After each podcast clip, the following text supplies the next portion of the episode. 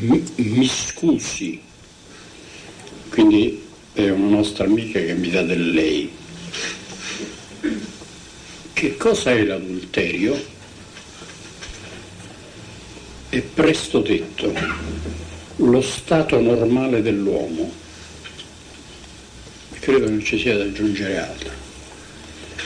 Soltanto che noi siamo qui per superare ciò che è normale, perché ciò che è normale è la, il continuo osservaggio dell'anima alla natura. La natura vuole quello e tutte le scuse sono buone. Mi pare che non ci sia da dire altro. Sì, forse c'è da ricordare quello che dice il Cristo, che l'adulterio non è soltanto quello consumato fisicamente, ma anche quello del pensiero. E lui lo dice, basta uno sguardo, eh, un pensiero, un moto e già l'adulterio c'è.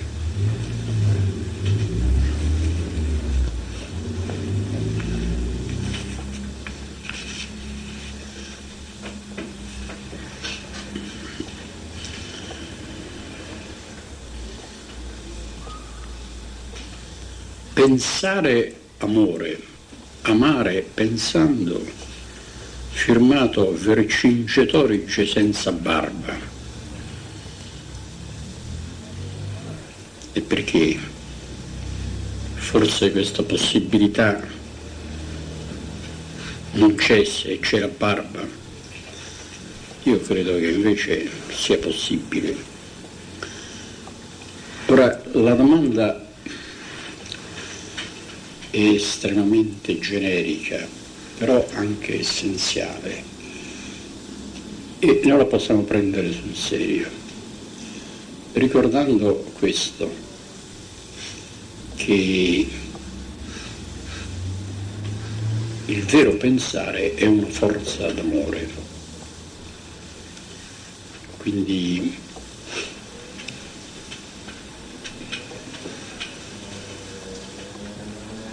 Sì.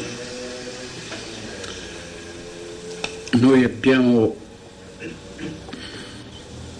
insistito molto sul, sul contenuto unico dei concetti e soprattutto sulla forza della correlazione tra un concetto e l'altro. Questa potenza che unisce un concetto all'altro è, è molto più importante del concetto stesso e agisce in noi come memoria, come connessione continua che può avvenire in diversi gradi fino al più alto. Questa connessione noi la possiamo identificare come una forza d'amore, è una potenza d'amore, ma non ha niente a che vedere con ciò che sul piano del sentire è il sentimentalismo amoroso. Quindi quando veramente c'è quest'opera del pensiero, allora si può dire che c'è il principio dell'amore. E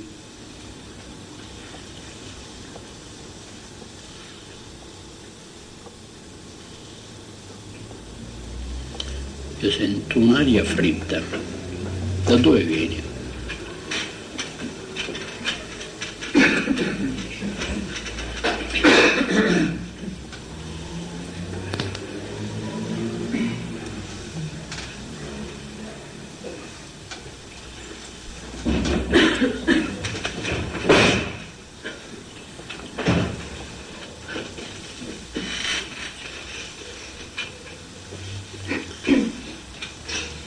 Quindi eh, è difficile parlare di questo senza introdurci sempre nella questione del pensiero puro e anche della volontà pura, perché noi abbiamo due forze che dominano l'uomo, lo controllano, lo tengono in pugno là dove lui non è cosciente, là dove lui non è sveglio, e sono, rimane Lucifero. E Lucifero agisce attraverso qualsiasi impulso spirituale non sia capace di tradursi in pensiero puro, in conoscenza pura. Quindi tutte le forme orientali con quell'estaticismo decadente che non raggiunga la chiarezza, la lucidezza e la potenza del pensiero puro viene afferrato da Lucifero e trasformato in una potenza che ostacola l'uomo. Ma la situazione è ancora peggiore quando si tratta invece di desideri e impulsi di volontà. Desideri, possiamo dire anzi, desideri e istinti che hanno solo questo compito di essere trasformati in una forza d'amore il che è difficilissimo. L'istinto che si trasforma in forza d'amore, eh, possiamo dire questo, che una certa forza che in noi tende a essere aggressiva o distruttiva o critica, viene da noi riconosciuta e trasformata e qui noi abbiamo proprio la, la reale pratica del lavoro interiore, perché finché si tratta di quel sentimento mistico decadente e la sua trasformazione in forza luciferica, le cose non sono molto gravi, ma sono gravi quando invece si, si tratta di brame e istinti. E quando diciamo brame vogliamo intendere tutto quello che è la tensione dell'uomo moderno, eh, il desiderio di cose, di possessi, di conquiste, di tenacia, di dominio, tutto ciò che viene bramato, desiderato e tutto ciò che in questo senso sollecita gli istinti non si trasforma, se non si trasforma in maniera che dia luogo a quello che veramente cerca, perché la brama è la potenza interiore decaduta. Allora questa viene trasformata, questo, questa forza viene afferrata da Arimane e potenziata come forza demoniaca capace di animare certi soggetti che possono essere sia delle entità arimaniche sia degli uomini specialmente costituiti per diventare dei fortissimi esseri arimanici. Il compito è proprio di impedire che avvenga l'evoluzione della Terra sino alla struttura di Giove, perché questo il passo innanzi che deve fare la Terra e comincia con la fine del secolo è proprio di porre le basi di una trasformazione della natura umana e quindi dell'inizio di una posizione di controllo delle due forze ostacolatrici. Ecco perché tutto è molto piuttosto complesso e difficile. E se non è accompagnato il lavoro interiore delle forze di conoscenza si rischia di perdere le forze. Quindi qui dice amare pensando va benissimo, però bisogna capire di che si tratta e adesso vedremo.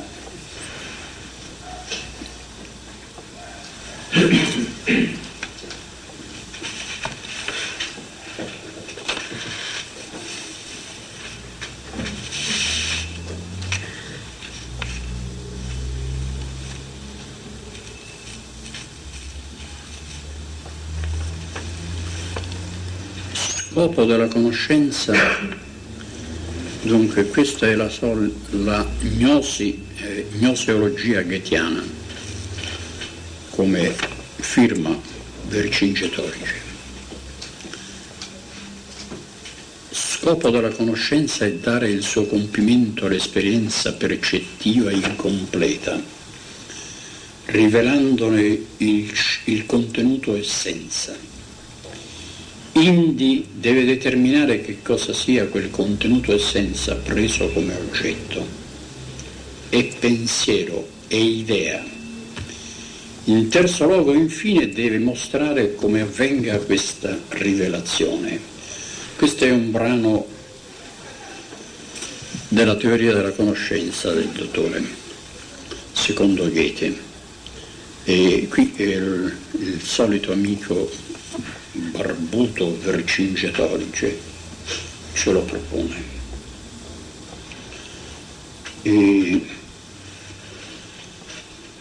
è qui che noi possiamo continuare il discorso, perché qual è lo scopo della conoscenza della cultura? È proprio il comprendere che il contenuto del mondo è un contenuto spirituale, è un contenuto di idee e che l'uomo lavorando a comprendere questo contenuto, operando ad afferrare questa essenza del mondo che affiora in lui, in sostanza cerca il logos nel mondo e quindi volge verso una conquista del Cristo come forza propulsiva del mondo, operante nell'intimo del suo conoscere, quindi nell'intimo della sua individualità. Ora guardate se la scienza è consapevole di questo. Minimamente nessuno ha lontanamente il sospetto che si tratti di questo e che tutto questo lavoro di ricerca che si è fermato nella sfera dell'inorganico, nella sfera della morte, nella sfera della quantità e che lì insiste e tuttavia questo è veramente il primo movimento verso la ricerca del Logos, perché è impegnato continuamente il pensiero. E il pensiero non è terrestre, diventa terrestre nell'uomo.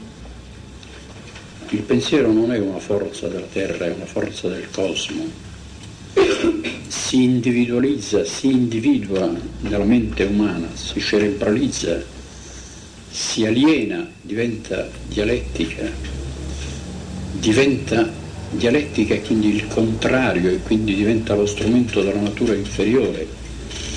Però quando comincia a essere attività scientifica, già comincia a risalire il gradino della discesa però si ferma questo primo gradino e viene riafferrata dalla natura.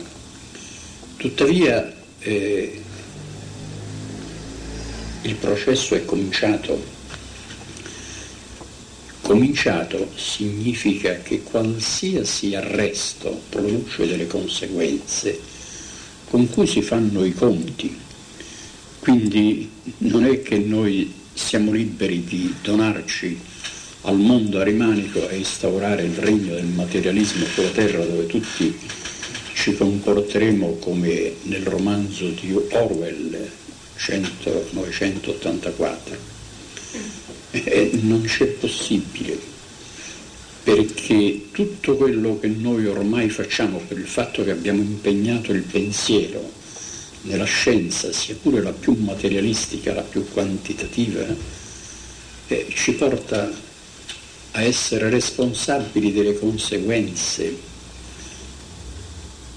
che possono essere molte più catastrofi di quelle che già conosciamo. ma può significare anche il risveglio di esseri che ancora dormicchiano, oppure maggiore donazione di sé di esseri che possono e che però per pigrizia non ce la mettono tutta. Quindi è avviato, ecco quindi Scopo della conoscenza è dare il suo compimento all'esperienza percettiva, rivelandone il contenuto essenza, ossia la scienza si ferma alla percezione e crede che tutto sia lì e ignora il, il pensiero che aggiunge e che interpreta la, tutti i dati percettivi.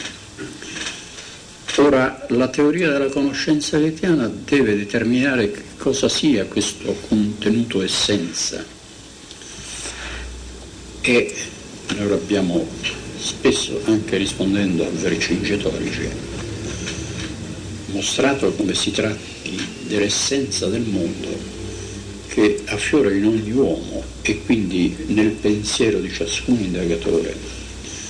E quindi il contenuto essenza, oppure come chiamato qui eh, il dottore parla di nocciolo, il nocciolo di questo conoscere è nel pensiero dell'uomo, però diventa la realtà del conoscere quando si unisce alla percezione, perché questo pensiero essenza non sta in noi per darci solo intuizione del mondo spirituale, deve incontrare il mondo fisico, tutti i problemi del mondo fisico, tutti i problemi del percepire, da quello della scienza al percepire di noi stessi, al sesso, tutto è percepire che chiede questa integrazione. E questo contenuto in sostanza è pensiero puro, è pensiero vivente risposta dicevamo prima che ogni conoscenza spirituale, ogni esperienza spirituale che non dia luogo a questa esperienza del pensiero puro viene afferrata inevitabilmente da Lucifero, che ne fa una forza contro l'uomo. In terzo luogo, infine, questo eh, conoscere di tipo goetiano deve mostrare come avvenga questa rivelazione. E questa, questo termine rivelazione è esatto, perché quando il pensiero ha raggiunto il punto in cui ha superato la il diaframma cerebrale, l'opposizione cerebrale. Questo lo conoscono anche degli scienziati che insistono nelle loro ricerche, c'è un'opposizione cerebrale che viene superata. Purtroppo, eh, eh, purtroppo non sono consapevoli di questo, ma chi per esempio pratica la meditazione conosce benissimo questa opposizione cerebrale e sa che sta lì per essere veramente superata. Allora il pensiero diventa rivelazione, diventa intuizione. E questa è la grande possibilità che viene dalla conoscenza di tipo goetiano. Mi pare che su questo non ci sia da dire altro. Non è c'è da dire altro, ma lo continueremo con le domande successive. Come si possono combattere i demoni della civiltà meccanica? E I demoni noi vediamo nel Vangelo che obbedivano a un solo essere, al Cristo. Diventano potenti e direi capaci anche di incutere timore se in noi non funziona l'io ossia non funziona il logos. E noi siamo veramente degli ingenui e degli sprovveduti se non attingiamo al centro di noi stessi, ossia all'io logos. E quando questo non avviene, allora tutto può veramente metterci paura, perché una macchina, che cos'è una macchina?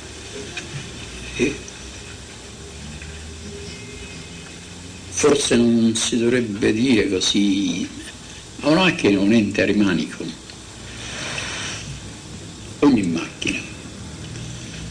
È veramente un'entità arimanica è una struttura eh, obbligata dall'uomo, risultante dalle astrattezze dell'uomo, provvisoria per un periodo di ignoranza dell'uomo, di, per un periodo in cui l'uomo è sceso nel suo sensibile e quindi si deve muovere con macchine, così come il, lo zoppo si muove con le stampelle così come eh, colui che ha le gambe rotte deve avere l'ingessatura e non si può deificare questo. E, e quindi in, in una zona di tale discesa i demoni diventano potenti e i demoni vogliono un uomo anchilosato, immobilizzato, ingessato e, e con le stampelle, perché così rimarrà sempre sotto la loro tutela. Troveranno delle stampelle più evolute, più, più belle, più... ci saranno coloro che diranno vedrete con, eh, come si chiama quell'arte della quella che rimette le ossa a posto. Aiutami a dire. Ortopedia, eh, ecco. Un'ortopedia in grande stile, un raffinamento, il progresso ortopedico per l'uomo anchilosato, questo è quello che ci si prospetta oggi, il progresso sul piano fisico è questo. Eh, ma lì noi siamo veramente alla mercé dei demoni della civiltà della macchina. E lì noi non facciamo funzionare il logos. Quindi la risposta è proprio questa, che è ora di non tanto di fugare i demoni, quanto di esserne indipendenti, perché i demoni sono come degli orang, dei, dei gorilla. E i gorilla certe volte servono perché ti fanno un corpo di guardia non suggerisco questo, ma soltanto che verrà l'epoca in cui l'uomo può veramente dominare questi demoni e farli lavorare per lui, e se no quelli dominano lui. Arimane un giorno potrà essere un'entità capace di servire l'uomo se l'uomo incarna il Logos, se l'uomo diventa un Cristo, se l'uomo si cristifica. E questo è il senso della venuta del Cristo, che ognuno di noi a un certo momento porti il Cristo in sé. E allora i demoni obbediscono. E questa è l'istanza della sovrappopolazione demoniaca su tutta la terra che ci dà da fare perché si presenta in molte forme. E, e, le, e gli uomini rispondono con i pannicelli caldi. Chi crede con le armi messe sottoterra chi eh, con l'ecologia e chi con studi biologici, tutto questo va bene, tutto questo è giusto, ci vuole altro però, occorre la potenza che veramente domina i demoni della terra.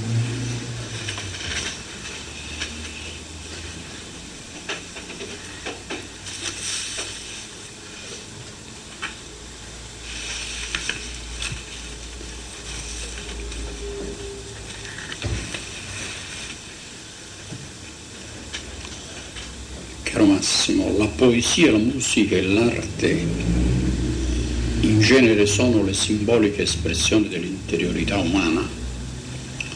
Il simbolo è il pensiero puro che parla umanamente all'uomo umano e la discesa cristica nella carne è il simbolo, l'aiuto che scende al piano di colui che delle, della sua essenza ancora non conosce la natura esatta. Qui in parte già abbiamo ciò che è stato detto, è un commento. E senz'altro la poesia, la musica, l'arte hanno un'importanza immensa non è possibile nell'avvenire separare la scienza dall'arte. Non è possibile separare la via del pensiero dalla via dell'arte, perché si fondono in un'unica attività. C'è una spiritualizzazione del sensibile continua, che poi, come abbiamo già accennato, dà luogo a quella funzione nuova di Lucifero, che finalmente può essere aiutato dall'uomo a liberarsi dalla sua funzione inferiore. E questa è l'arte. E l'arte non dobbiamo avere un'impressione negativa dal fatto che oggi l'arte è molto cerebrale e quindi quasi ripugna a colui che cerca le vie dello spirito, ma l'arte è una via aperta e per l'uomo che comincia a liberare il pensiero.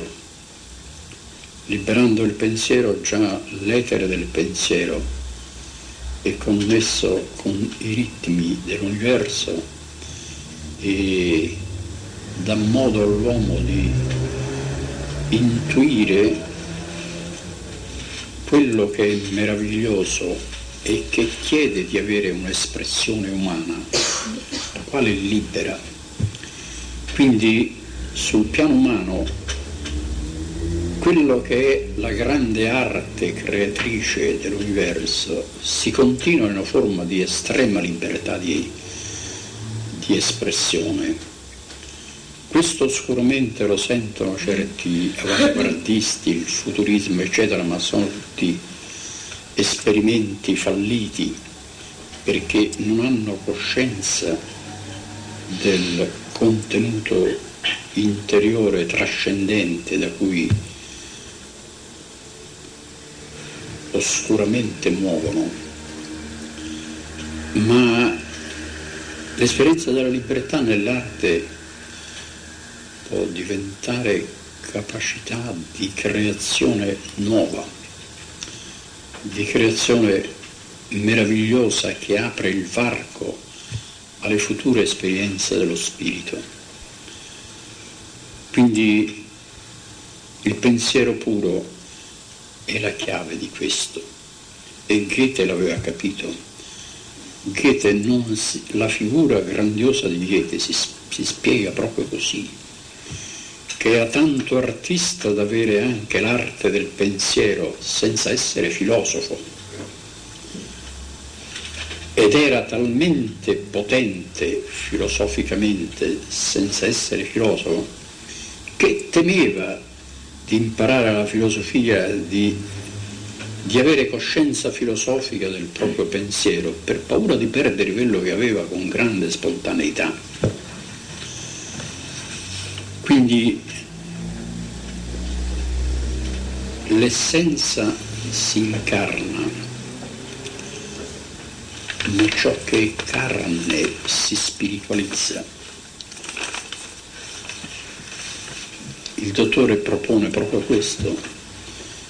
Il verbo si è fatto carne, è venuto l'epoca in cui la carne deve ritornare verbo, ossia per dare ancora un'immagine,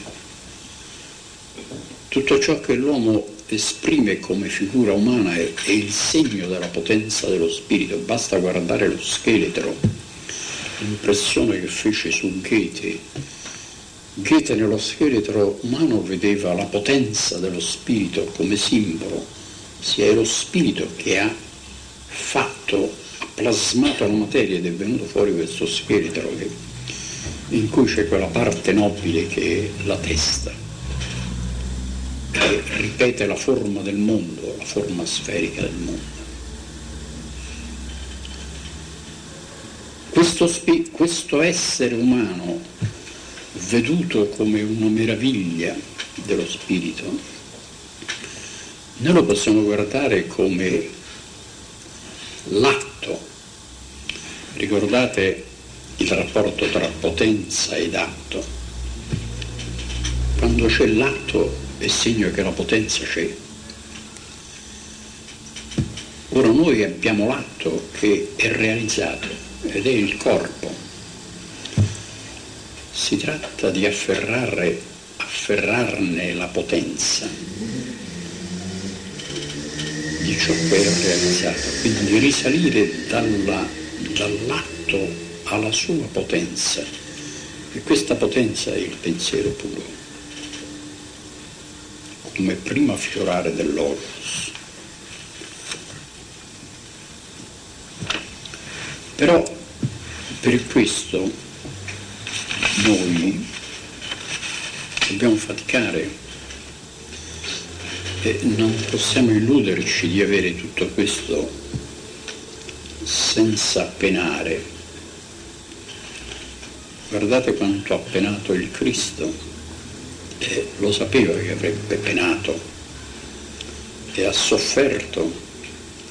E lui poteva evitarlo, ma lui sapeva che doveva soffrire come uno che non ha dominio sulla sofferenza. Dominio che per lui sarebbe stato un giochetto, come ha dimostrato quando andarono ad arrestarlo, che disse c'è chi è Gesù di Nazareth? Sono io. Come disse sono io, caddero tutti a terra. E la Emmerich descrive questo e dice che avvenne per due volte perché si rialzarono e, e lui ripropose la domanda e nuovamente caddero a terra. E, e questo è il segno che se lui avesse voluto li avrebbe stesi tutti ma lui doveva soffrire. Quindi dobbiamo fare un po' di fatica, dobbiamo veramente fare quello che è più difficile. Ciascuno di noi deve fare quello che è più difficile, ognuno ha, sa benissimo quello che deve fare è più difficile. E, e questo però è molto ostacolato.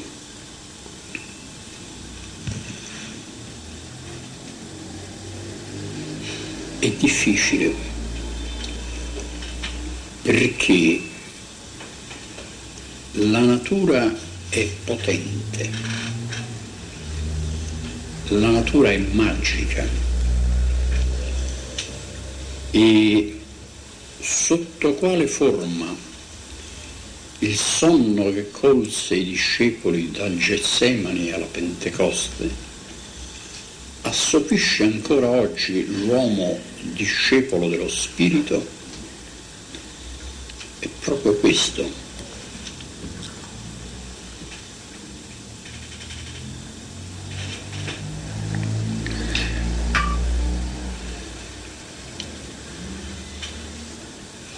Lo stato di sonno.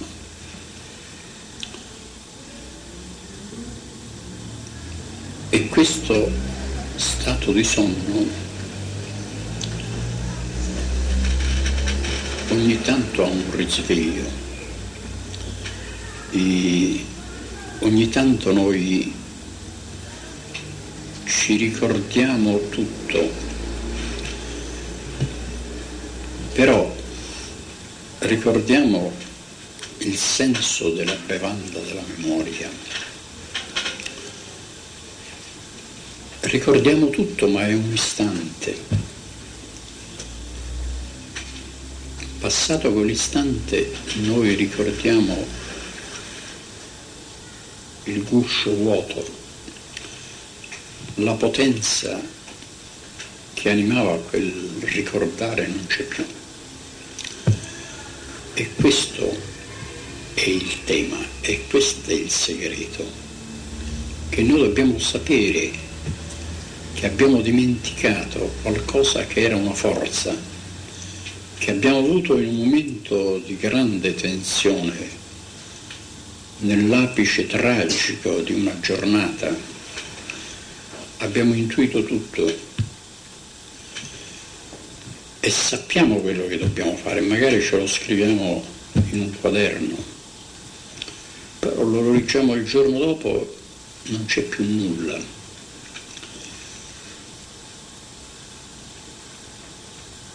Questo è uno stato di fatto, ma la via della conoscenza ci porta a capire che noi non è che ci dobbiamo accusare di essere così incapaci di memoria spirituale, no, dobbiamo capire quanta è la potenza della memoria inferiore, la possibilità che la relazione di pensiero di cui si parlava prima, che noi abbiamo detto che è una potenza d'amore, un giorno lo possiamo anche dimostrare, che la relazione tra concetto e concetto è, un, è una potenza d'amore magica. Questa relazione viene sostituita dall'associazione inferiore, che è ben diversa, che è la memoria della natura fisica, la quale è potente e ci dà anche una stabilità perché è fondata sulla terra, mentre la memoria spirituale non ha fondamento sulla terra.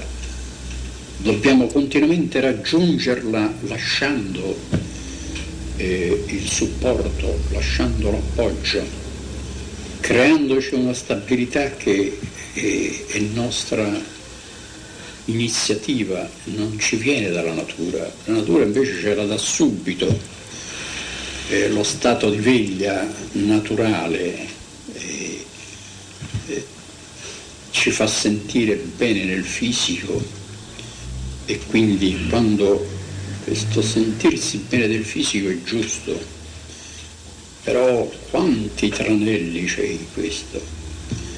Perché non è soltanto la percezione del benessere, dello stare nel fisico, quanto tutto ciò che è connesso di sete di vita, di brama di vita e di tutti i programmi che sono proiettati verso il futuro in cui la gioia della vita viene dal fatto che si sa che ci aspetta quella gita, quella villeggiatura, quel pranzo, quella bella mangiata di cozze alla marinara e poi anche la lettura di un bel libro, eccetera. C'è tutto lì che ci aspetta. Questa è la memoria inferiore, ed è la dimenticanza dello spirito.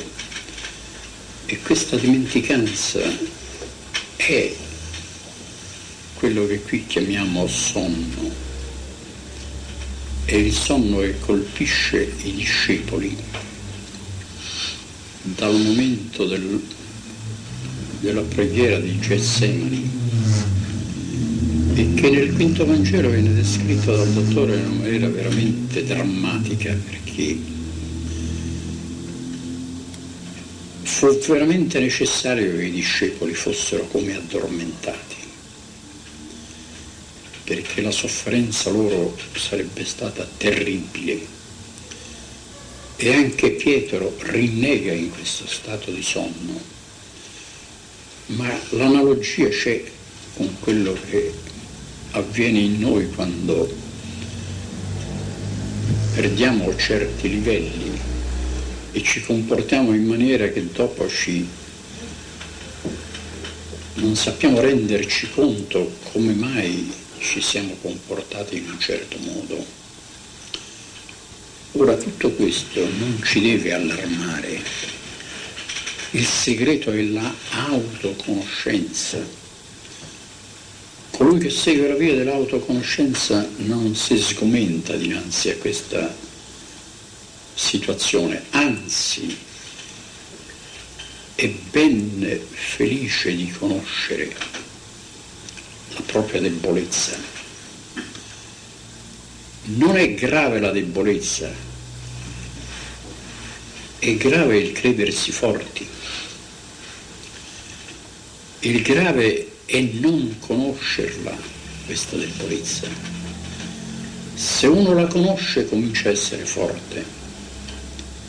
Se uno veramente conosce fino a che punto è dominato da questa dimenticanza dello spirito, allora per lui comincia la salvezza.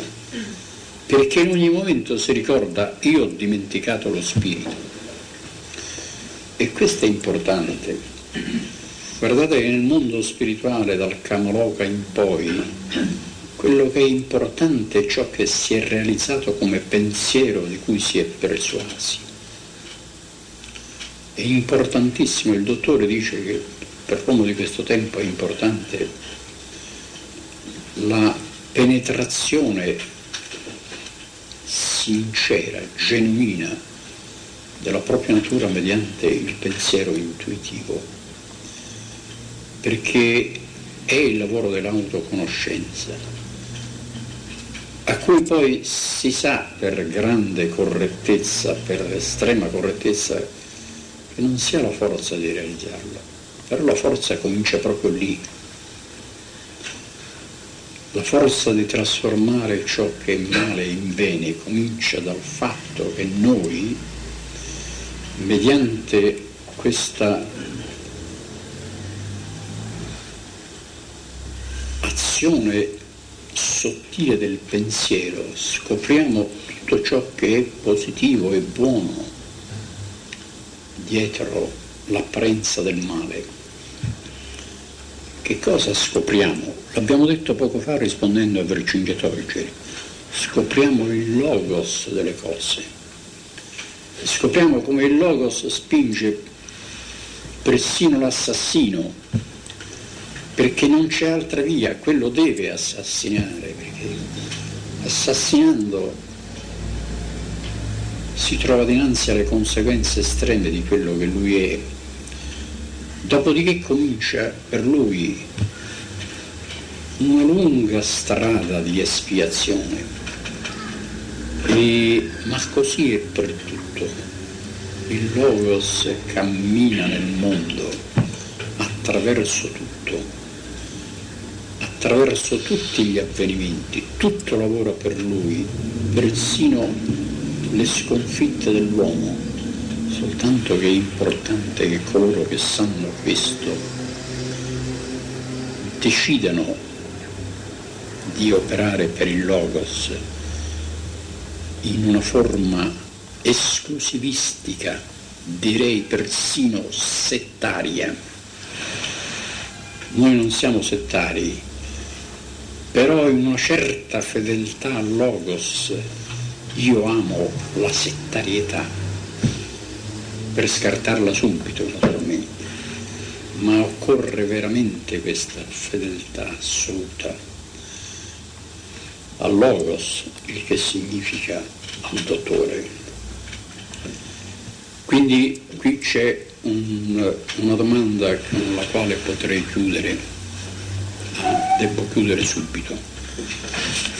Poi parlarci del mistero dell'androgine e l'androgine diciamo, bruciamo la domanda in due parole e poi il resto lo vedremo. Quello che abbiamo detto significa che l'uomo agisce con la parte di lui che è indipendente dalla natura. La natura è duale, la natura conosce la differenziazione dei sessi. Il corpo eterico ne è influenzato, tant'è vero che è maschile nella donna e femminile nell'uomo. Il corpo astrale subisce questo, ma perché? Perché non, con, non è consonante con l'io, il quale porta il logos, che è la potenza originaria della sintesi dei due, quindi dell'androgine. Quindi in questa fedeltà, in questa memoria dello Spirito, si può dire che in noi si sveglia il ricordo e quindi la potenza e quindi tutto ciò che è possibile dello stato primordiale dell'uomo, quello in cui l'uomo era una creatura degli dei soltanto che questa volta egli risveglia il divino che si è incarnato come figlio dell'uomo ed egli stesso è il portatore di questa forza e quindi pone la premessa per una riconquista di questo stato originario